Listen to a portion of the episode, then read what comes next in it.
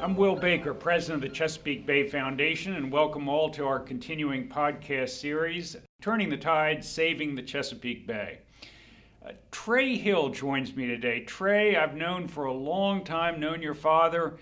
Trey and his father farm on Maryland's eastern shore, and Kent County is their home with his wife and two children, and his wife is joining us today. We might try and force you to say something, but you're no need. Uh, and you you live in Rock Hall and have been there really all your life, haven't you, Trey? Yes. Yeah. Yep. Other than education, so. Yeah.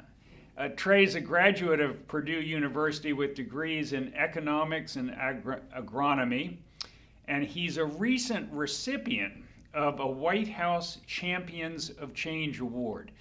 Tell us a little bit about that. That wasn't exclusively agriculture, or was it?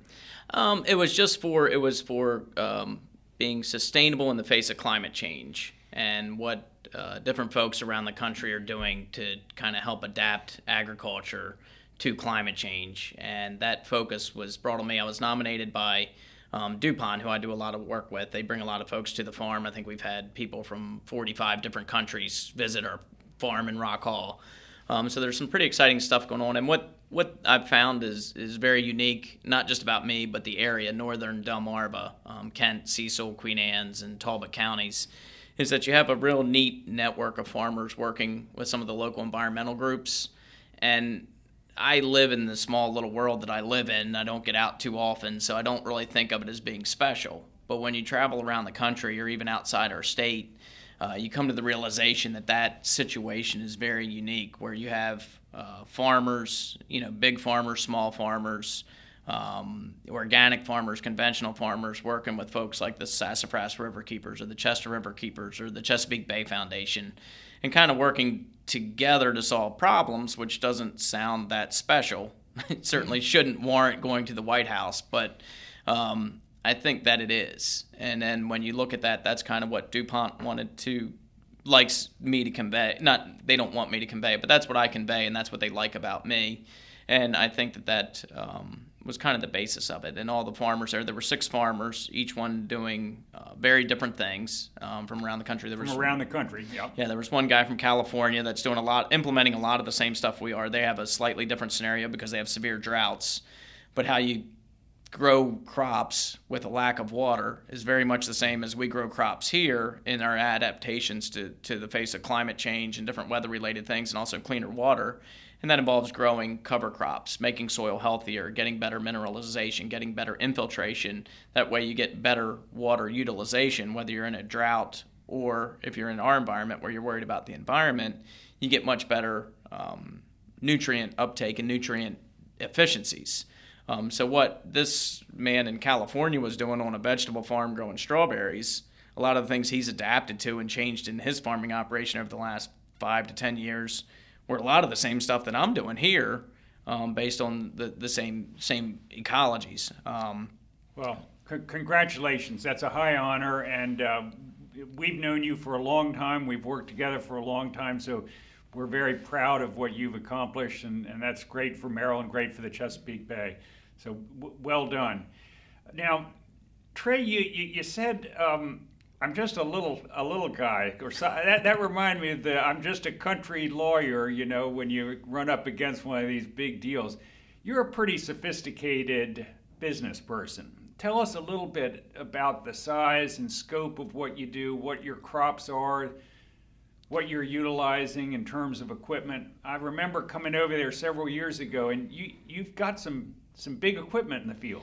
Yeah, farming's a lot more technical, I think, than a lot of people realize. Um, and once again, if you're kind of in our world of farming, you, you come to expect it. But yes, we we're um, probably a little over 10,000 acres. We're spread out over uh, four different counties. And um, these are these are 10,000 acres you farm, not all that are in your ownership. Correct. We rent a lot of land, um, so I rent from many different people. We actually do the work ourselves. It's me and a team of about 10 people. Hmm. Um, we get a few part-time people in here and there. We might subcontract some of our trucking or something. But uh, me and the ten men and women, um, basically farm everything ourselves. I'm out in the field every day, so it's not that I'm sitting in a in an office somewhere.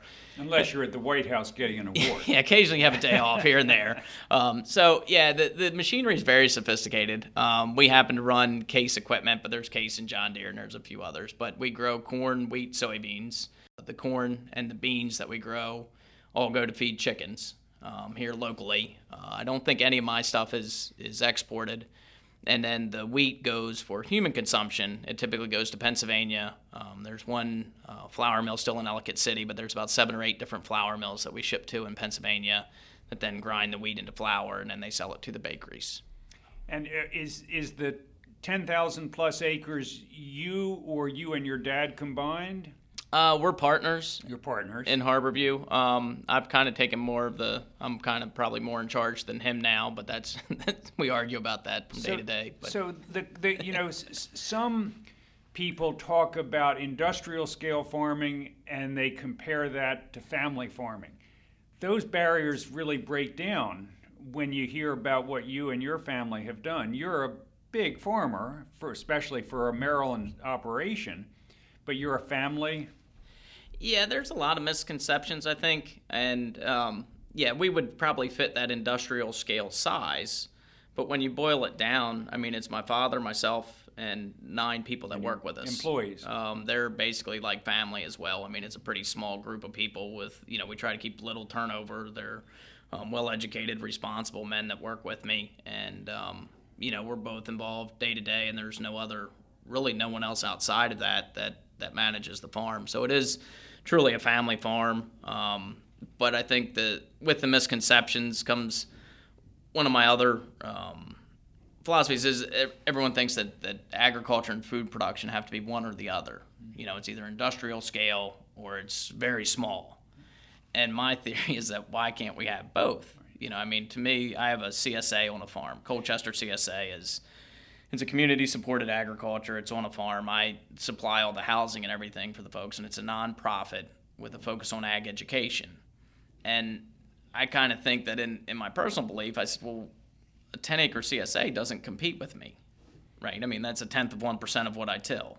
So the guy that competes with me is the other guy that looks like me. I mean, he's the guy that I should be worried about. So I don't, I, I run into I run into it on both sides. If I go to like a large farmer meeting, you know, where it's you know a lot of large growers and stuff, there's sometimes animosity towards the smaller folks, and then if I go to a smaller folks meeting, there's animosity towards the bigger guys, and I'm kind of going, well, we we need both to have food production for the world. You know, it's just it's not a there's no A or B. There's no you know us or them. It's how do we work together. Um, so that's kind of why I help support the CSA, just to, to kind of put rubber on the road so t- tell us a little bit more about that. And first, CSA is Community Supported Agriculture. Mm-hmm. So we have a lady named Teresa that runs it, and she gets interns in throughout the summer, which a lot of times is people that want to get into farming. And what I do right now, the you know, there's a pretty good impediment to young people doing what I do, and that's because the equipment that we alluded to earlier is so expensive. Um, so it's kind of something you almost have to be born into essentially to get. I mean, there's some success stories, but it's they're few and far between because the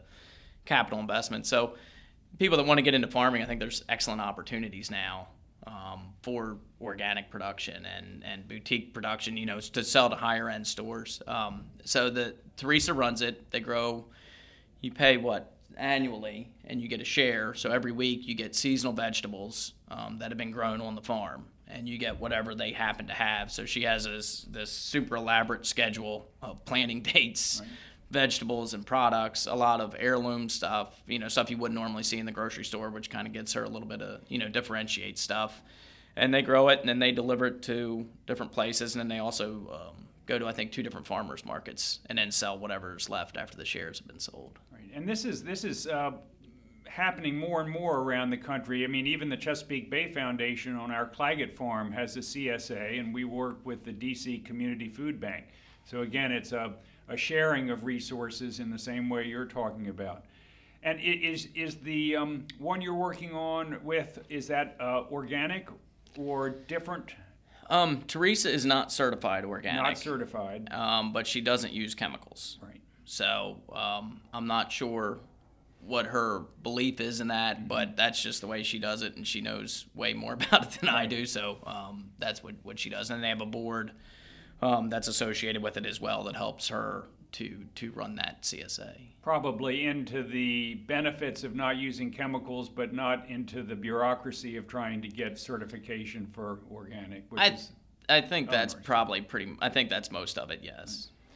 uh, you, you grew up in a farm family. I mean, I was going to ask you what brought you to farming, but my guess is you, you probably didn't really have much of a choice in your own mind. You you you lived on the farm. You went to Purdue. Did you think about it? I, I thought about it quite often, yes, um, and I still think about it. It's uh, it's something I always loved. It's what I always enjoyed. It's um, I enjoy the farming's a little different than a lot of professions in that what you end up with at the end of the day is a physical product. You're actually producing a product with the help of Mother Nature and everything else. I mean, you're but at the end of the day, you're actually producing food, whether it's or feed or food.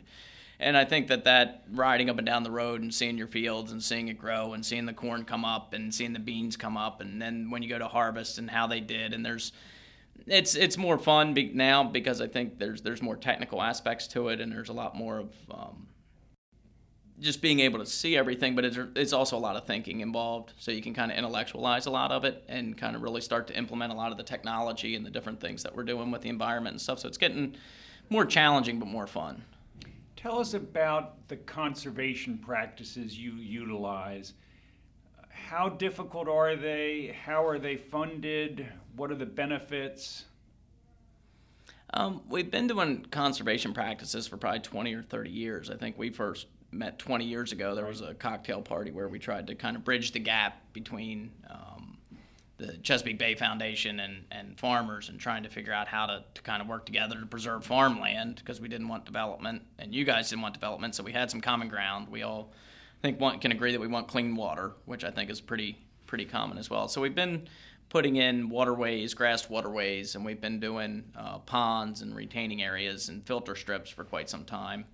The no-till is is kind of come and gone, and it's coming back again, and that's where we don't turn the fields. Um, what we do is we just leave all the residue from last year's crop, and we plant into it the following year. So that's so in the fall, you're not plowing. Is there a?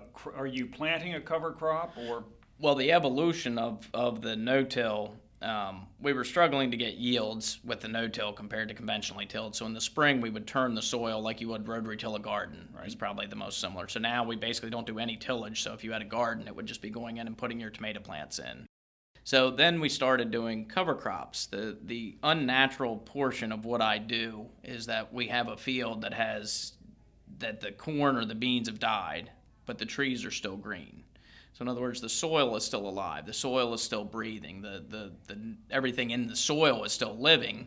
So therefore, it has percolation. There has you know, any nutrients that are left over are still going through the soil. Once it freezes, it's not a big deal. I, this is my this is my very untechnical understanding. Is once it freezes, you're fine. But we've set up an atmosphere where we, we harvest our crops in early September, but there's still another two weeks where there should technically be something growing. If Mother Nature was growing it, then there the leaves would still be green. There would still be uptake. So we started with the cover crops. Um, I guess I started about 20 years ago, and then we've implemented them over time to where now we're 100% um, cover cropped. Every acre I till gets a cover crop. Um, thanks in large part to your lobby because you guys really got the money earmarked, so I get paid to put in the cover crops. That's state funding. Yes, and I think that's probably the biggest difference. And now I'm managing my cover crops much better than I was. And under the program, you're not allowed to harvest them for profit.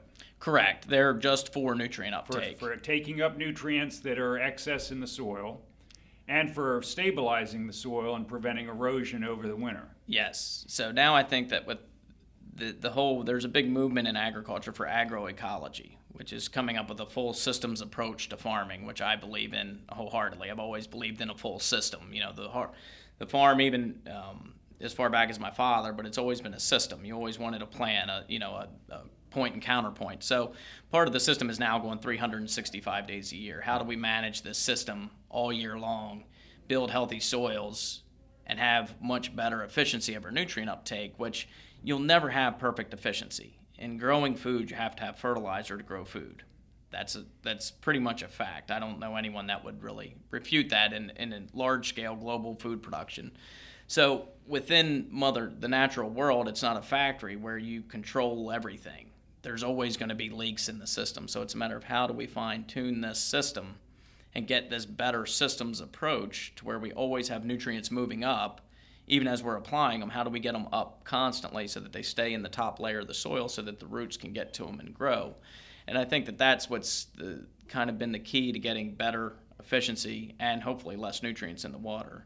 The unfortunate part, the depressing part for me and for, for folks like you guys, is that the water's not getting cleaner.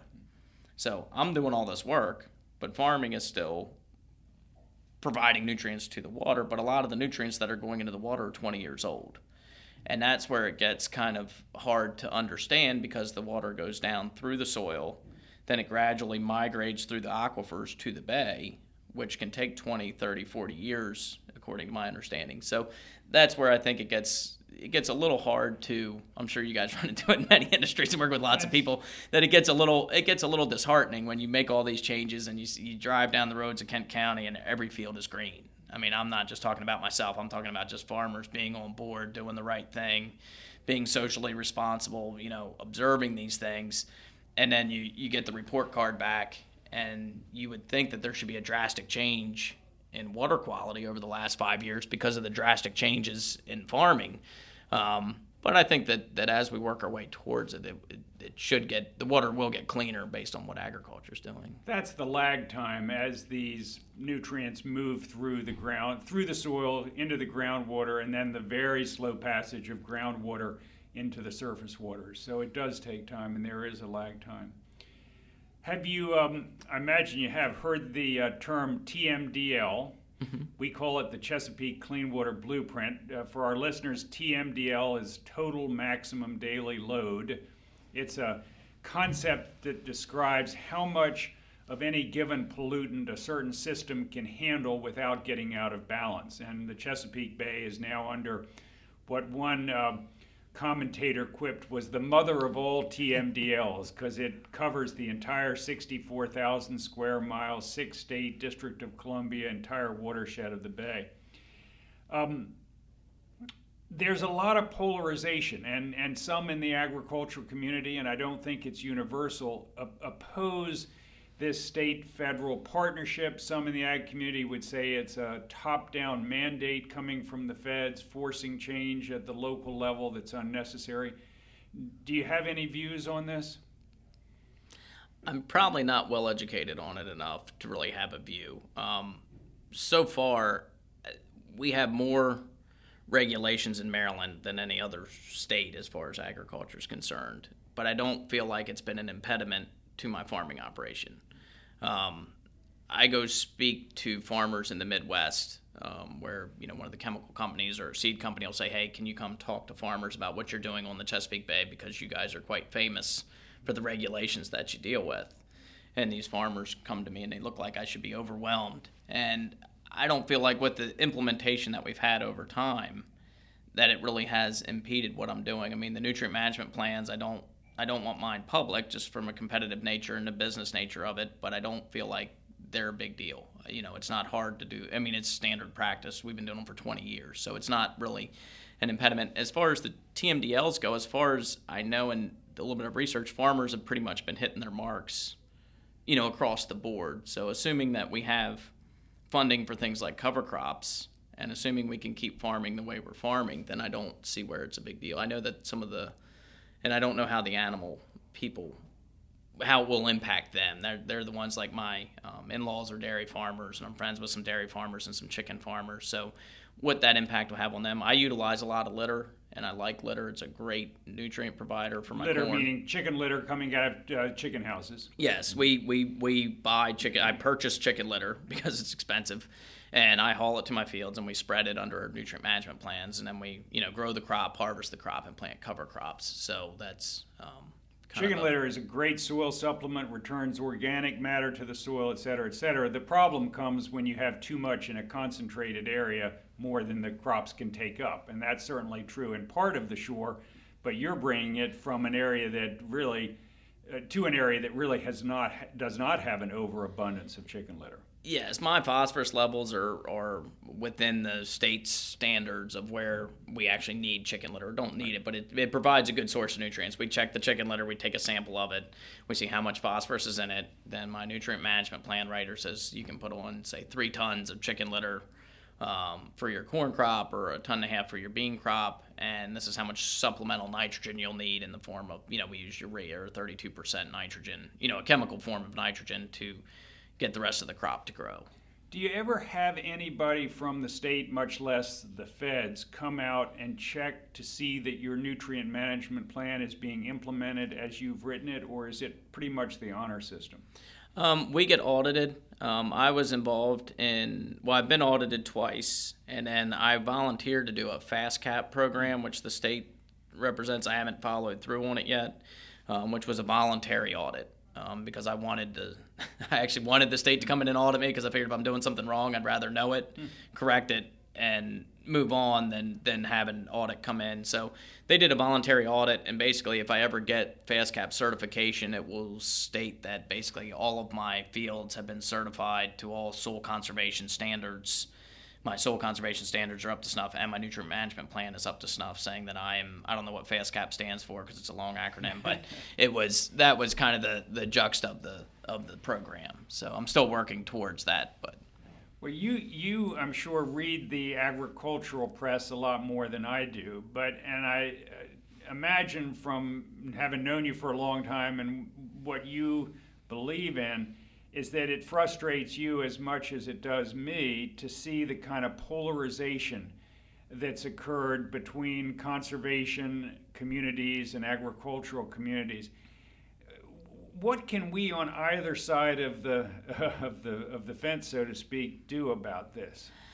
I, that's where I struggle um, because I agree. Um, that's why I'm I'm on the board of the Sassafras River Association. I work with the Chester River Association, so I kind of do what I can personally, based on my own personal beliefs, and I view all things as as, as um, common ground.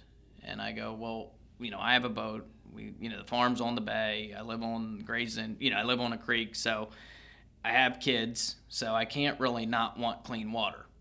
You know, it's kind of a fundamental point that you can't really argue over whether you're conservative or liberal. You have to. Uh, most people would agree that we want clean water to swim and fish in. Um, so going from that perspective, and then working your way out as a farmer, I go, well, I need to do my part. Um, so I don't know how. I go to, to meetings and it, it astounds me on both sides.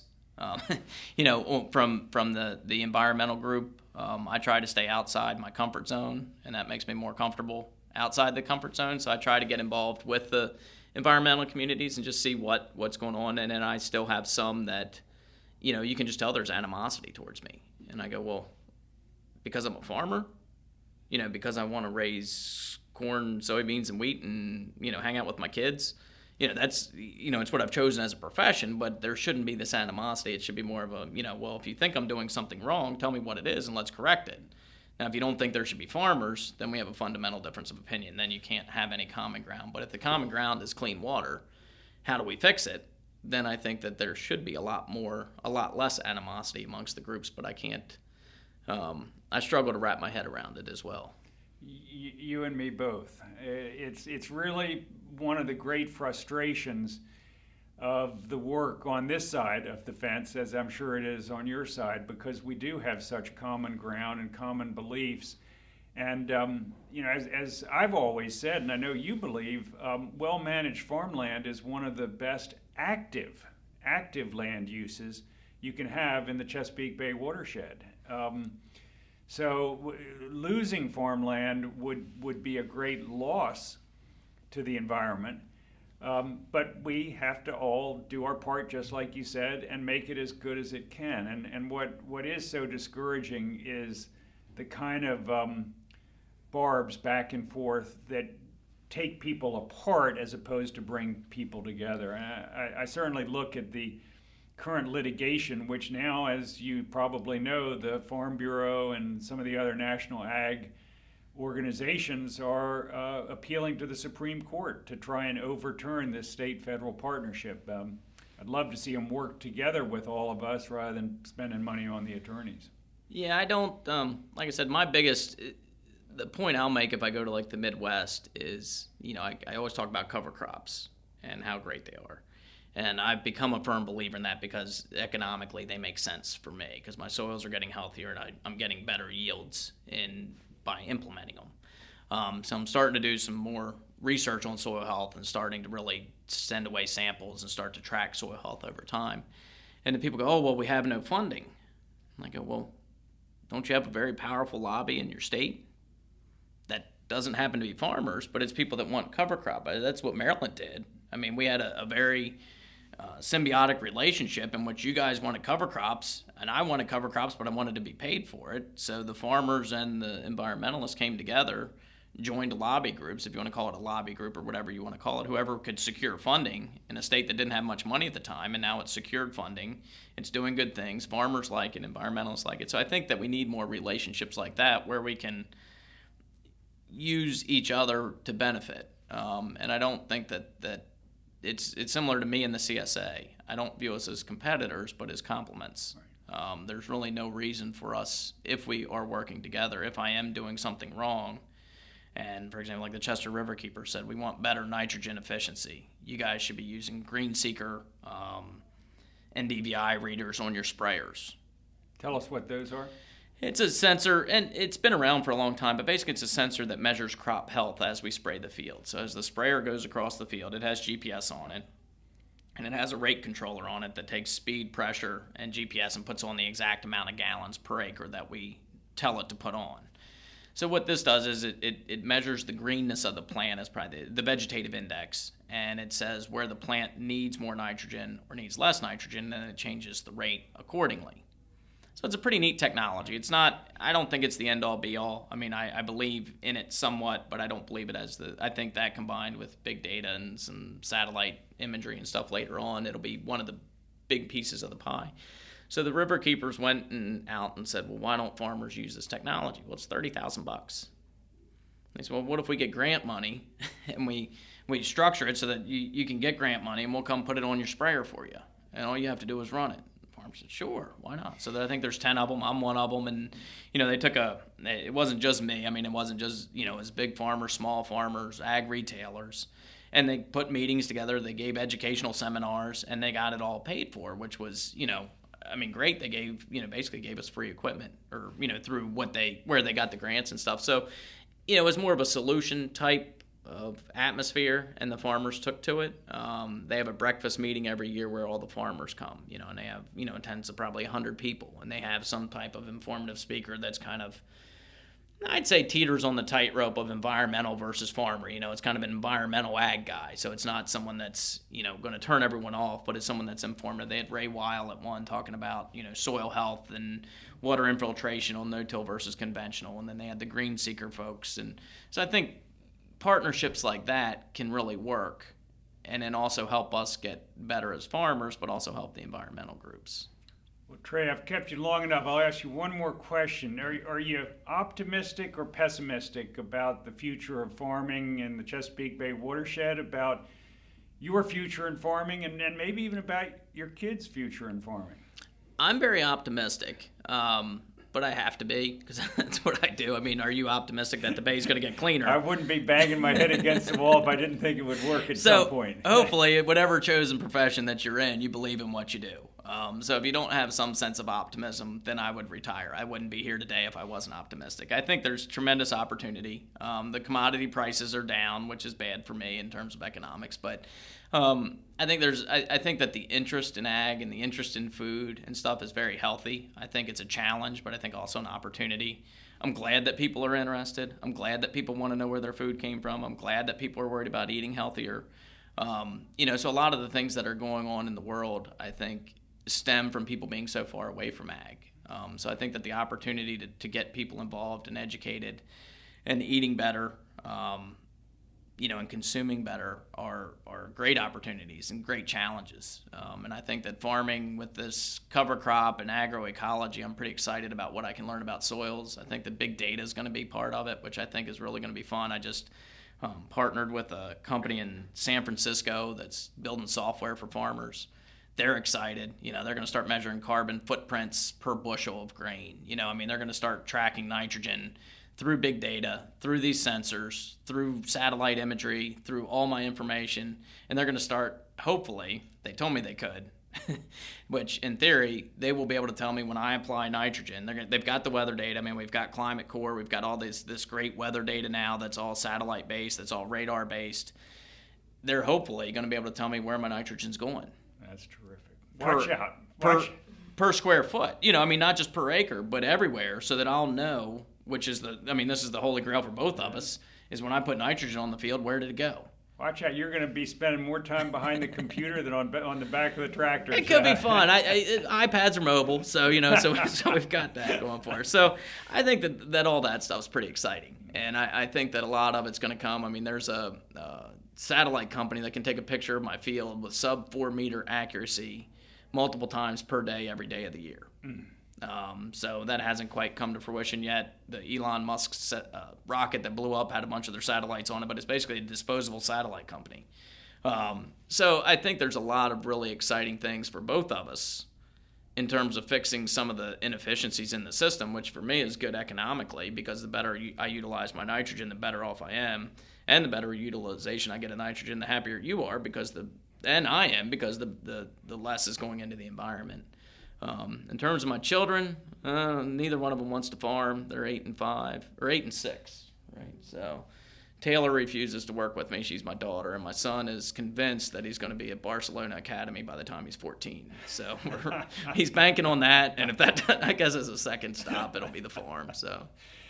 Well, Trey Hill, uh, here's to the future and to optimism for both of us. Uh, we thank you for all you've done. We value the relationship. We look forward to continuing to work with you. And uh, so, on behalf of the Chesapeake Bay Foundation, congratulations on your award. Thank you for taking time off the farm to come in here and talk with us today. I'm Will Baker, president of the Chesapeake Bay Foundation.